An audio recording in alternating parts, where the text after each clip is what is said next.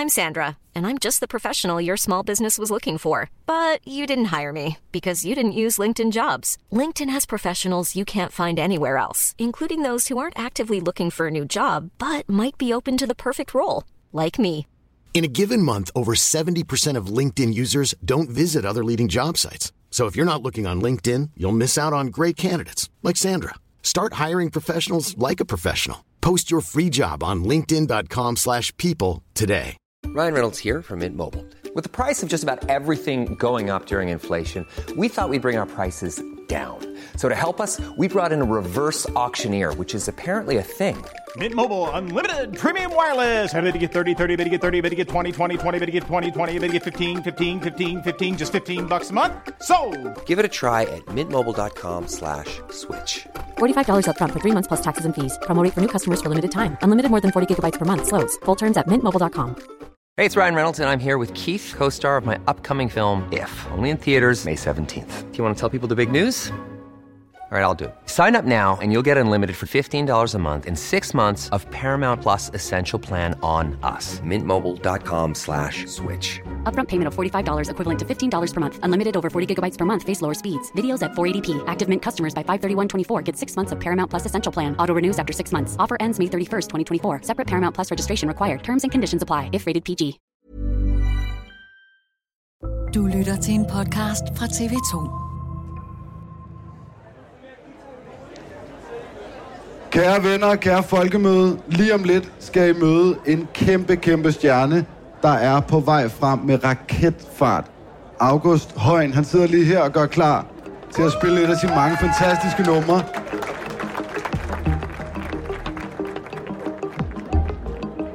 Med udsolgte koncerter, en booking til Roskilde Festival, P3's uundgåelige og sin første tur i vente, står musiker August Højen over for sit helt store gennembrud. Men samtidig arbejder han fuldtid på et fritidshjem, fordi han hellere vil gøre tingene på sin egen måde, end at være signet på et pladeselskab.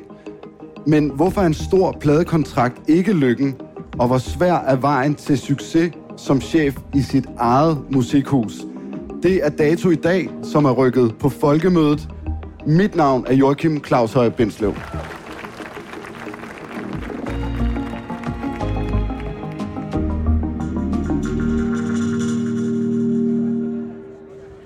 August Højen, det er første gang, du er, er på folkemøde her. Det er det.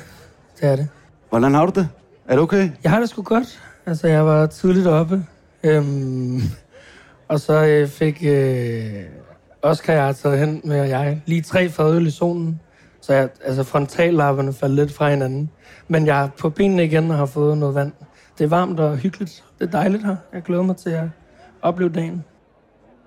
August Højen kunne vælge den traditionelle vej til toppen med et stort pladeselskab i ryggen. I stedet for arbejder han som pædagogmedhjælper på et fritidshjem og udgiver selv sin musik. Det har været vigtigt for mig og dem, jeg laver min musik med, at vi øh, gør det i et naturligt tempo. Og jeg tror, når man kommer ind på et major label, eller for en masse mennesker omkring det, som har visioner og vil have det veje hen, så kan det godt gå for stærkt. Øh, Og jeg har haft brug for i den her omgang at øh, stole på mig selv og stole på dem, jeg laver musik med. Og bare øh, ligesom følge min mavefornemmelse. Så derfor tror jeg, det er rigtig vigtigt for mig, at øh, hvis det er det, jeg skal lave resten af mit liv, som jeg håber på, så er det vigtigt, at det bliver gjort ordentligt og i et tempo, jeg kan følge med i. Hvad mange ikke ved, det er jo, at øh, du scorede papegøjen, i hvert fald på overfladen for nogle år siden, hvor du blev signet hos Sony, altså den helt store øh, spiller i musikverdenen. Prøv lige at fortælle om den dag, du bliver signet. Sådan, hvad var det, du øh, oplevede der? Men så det var min ven Anton og jeg, som havde sådan et duo-projekt kørende. Altså det var ligesom sådan en eksamensdag. Vi trippede hele dagen og glædede os. Og så øh, kommer man ind med en elevator, og der er øh, en måtte, hvor der står noget sej på, og, et, og et, så hører de ens musik, når man kommer ind, og sådan noget. En skærm med ens ansigt på, bla bla bla. Og så kom vi ind om det runde bord, og så kom der vigtige mennesker hen og gav en hånden, og så blev der poppet en flaske champagne. Og så øh, skrev jeg noget med blæk, og så var det nogle håndtryk igen, og så gik vi ud og drak os fulde. Det var bare en syre oplevelse. Jeg følte, man har set det på film, ligesom. Og så var det bare meget sådan en øh, kliché, men også en glædens dag på en eller anden måde. Det var, øh, man følte sig meget vigtig.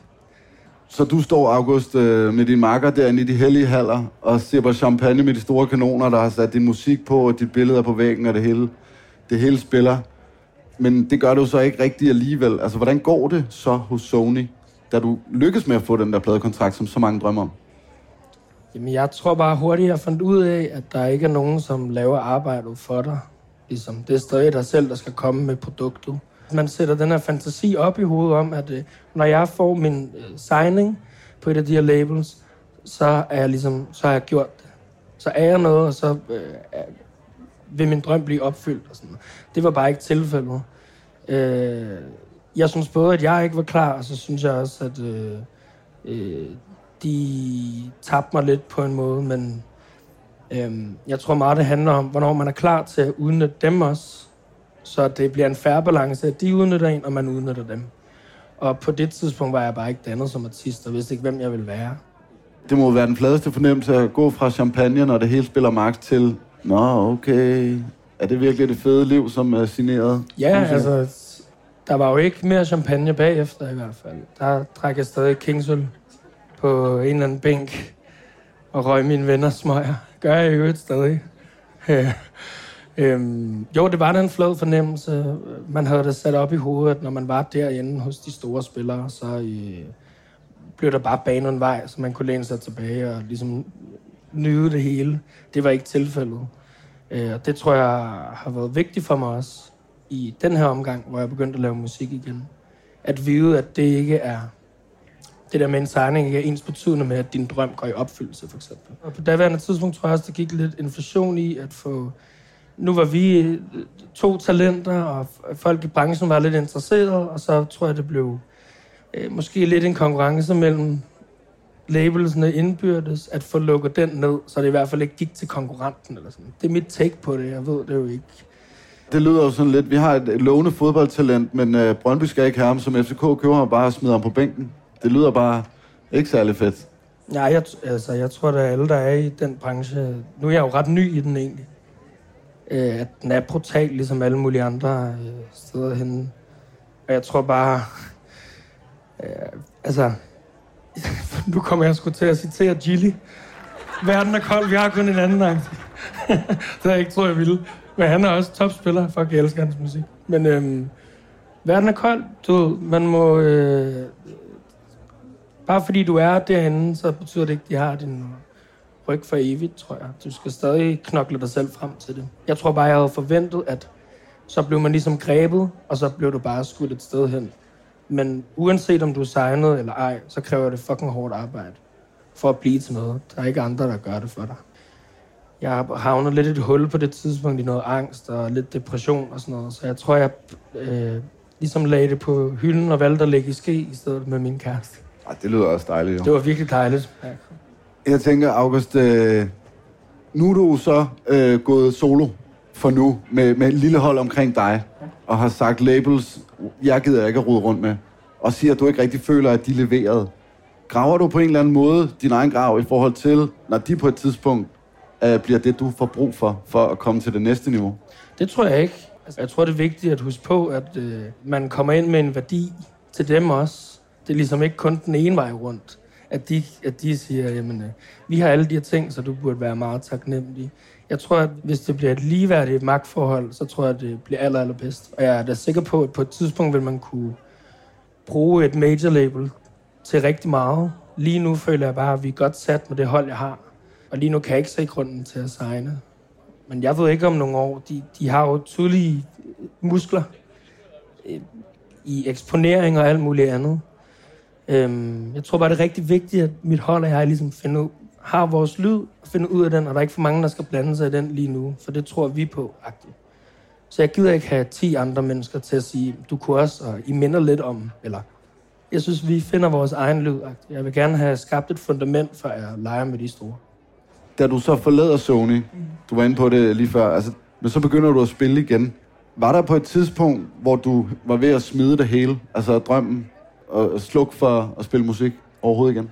Det havde jeg allerede gjort. Jeg havde besluttet mig for at blive pædagog. Jeg synes, børn er sjove. Og så fik jeg den der guitar, faktisk, som jeg lige har spillet på, af min far. i julegave, så satte jeg mig ned, og så kunne jeg to akkorder. Og så var jeg lidt forelsket i folkmusikken, som bare er simpelt og fortæller simple fortællinger. Og så skrev jeg Forsvinder, faktisk. Ja. Jeg må at forstå. Og så synes jeg bare, at det lød fucking godt. Og så øh, spillede jeg det for mine venner, og så er de sådan, okay, du kan da godt finde ud af at skrive sangen. Og så, øh, så var det som om, så tændte det bare igen det der. Og så øh, tænkte jeg, fuck det, nu, nu prøver jeg lige igen. Så det er simpelthen farmand, der stikker dig en guitar? Ja, det er lidt, øh, det er lidt plat, men det er det. Det er sådan en dårlig kliché. Jeg fik en guitar af min far, og så begyndte jeg at skrive sange. Ja, vi siger tak til farmand, men jeg Tak tænker også Thomas. sådan, hvad er det helt konkret så? Fordi du har jo været på det der monsterøjeblik med champagne og øh, pladekontrakten. Og nu sidder du så med, med den guitar der, du har fået af farmand. Hvad er det så nu, du gør anderledes, end det, der ikke ligesom var vejen frem tidligere? For det første har jeg i det hold, jeg har med mig, er folk, jeg holder af og elsker, og som jeg stoler virkelig meget på. Så tror jeg bare, at jeg stoler på det, jeg laver. En anden selvtillid, en anden ro, end jeg havde for 4-5 år siden, tror jeg det var. Og så har jeg ikke travlt med noget. Den har været meget vigtig for mig. At jeg tror ligesom på, at hvis vi laver noget, der er ordentligt, og folk kan mærke, at der er en renhed og en ærlighed i musikken, så er det lige meget, om den streamer en million på en uge. Så kan det godt tage tre år. Det synes jeg for eksempel, Vennerne Skinner har været et ret godt eksempel på. Som, Og nu, August, så står du så for alting selv. Det må også have mange begrænsninger, altså i forhold til, hvordan du kommer ud over rampen, og i øvrigt også bare har tid i døgnets timer. jo, der er, der er begrænsninger i, at ligesom, det er svært at finde de der veje ind til radio, for eksempel. Eller hvordan rører man på de rigtige playlister og sådan noget. Det bliver jo meget folk, der fortæller det videre. Jeg har hørt det her nummer, det burde du høre, agtigt. Det er også fucking fedt, for man ved, at de lyttere, man kan se, er virkelig folk, der lytter til det. Det er jo kæmpestort. Også derfor det har været absurd at se Cecil blive udsolgt gang 3 og sådan noget. Fordi man, altså på tallene ikke følte, man var lige så stor som alle de andre, men alligevel er der noget, noget andet bevis for, at folk lytter og kommer. Du har hænderne fulde i hvert fald, øhm, August Højen. Din hitsingle Vennerne Skinner har over 1 million streams på Spotify. Og du har også 92.000 faste månedlige lyttere. Det er ret mange mennesker. Ja. Hvis du havde fået et push fra et af de store pladeselskaber for eksempel, så kunne dine afspilninger jo snilt have været 10 gange større. Tænker jeg, altså hvordan er det? Og tænk på, Ja, altså ja, ja, det, jeg klarer mig godt, men det kunne være stukket fuldstændig af, ikke? det kunne det jo. Det er jo åbenlyst, de kan komme meget bredere ud i Danmark. Men øh, jeg tror, jeg prøver ikke at tænke for meget over, hvad der kunne have været. Jeg skulle bare lidt øh, normal og taknemmelig over, hvor langt det nummer er kommet.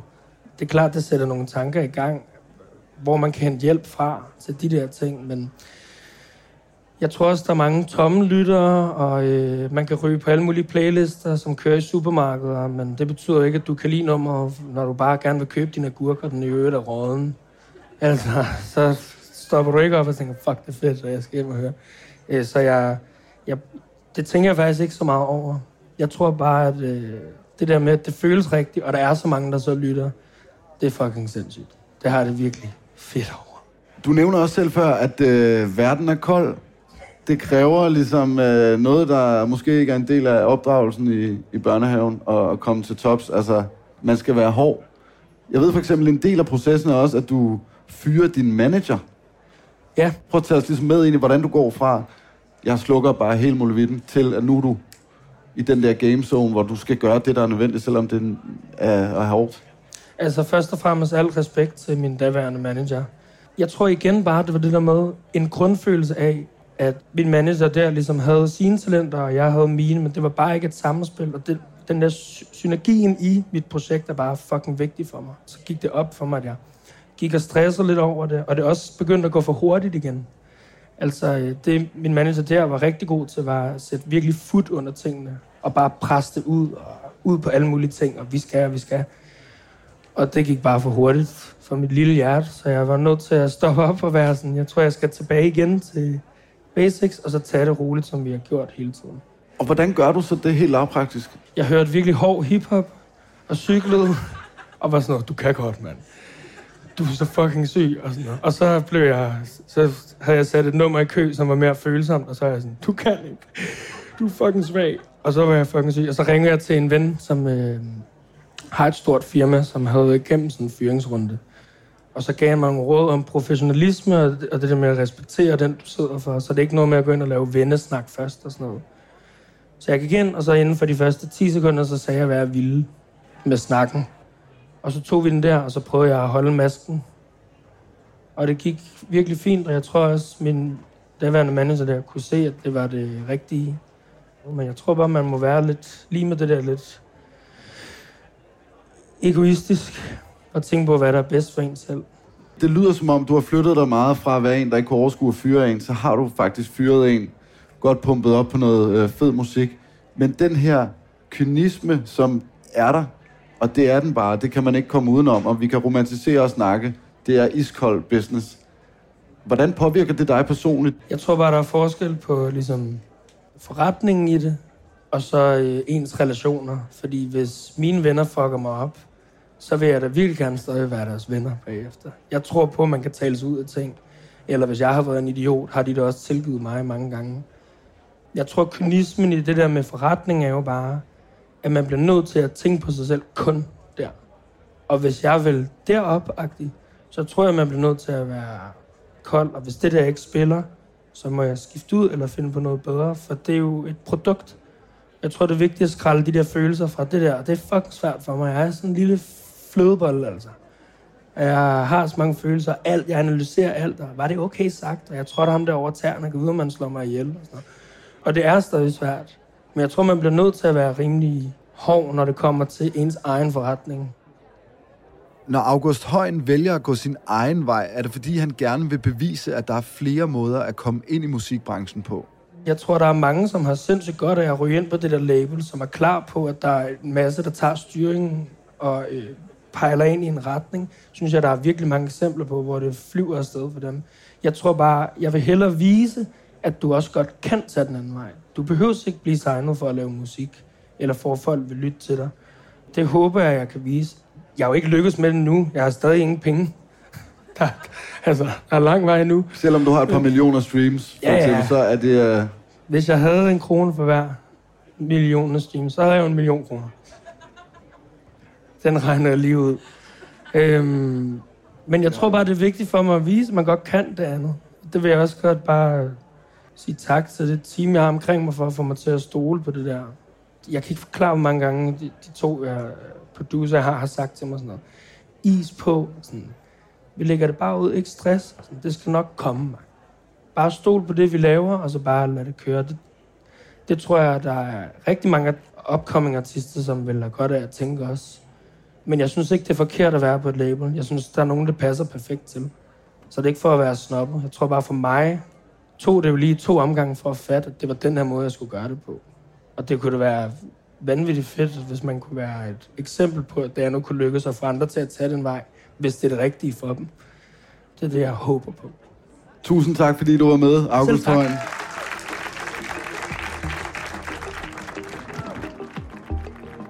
Det var dato på folkemødet, tilrettelagt af Rikke Romme, lyddesignet af Leo Peter Larsen, redaktør af Astrid Louise Jensen, og mit navn er Joachim Claus Høj Bindslev.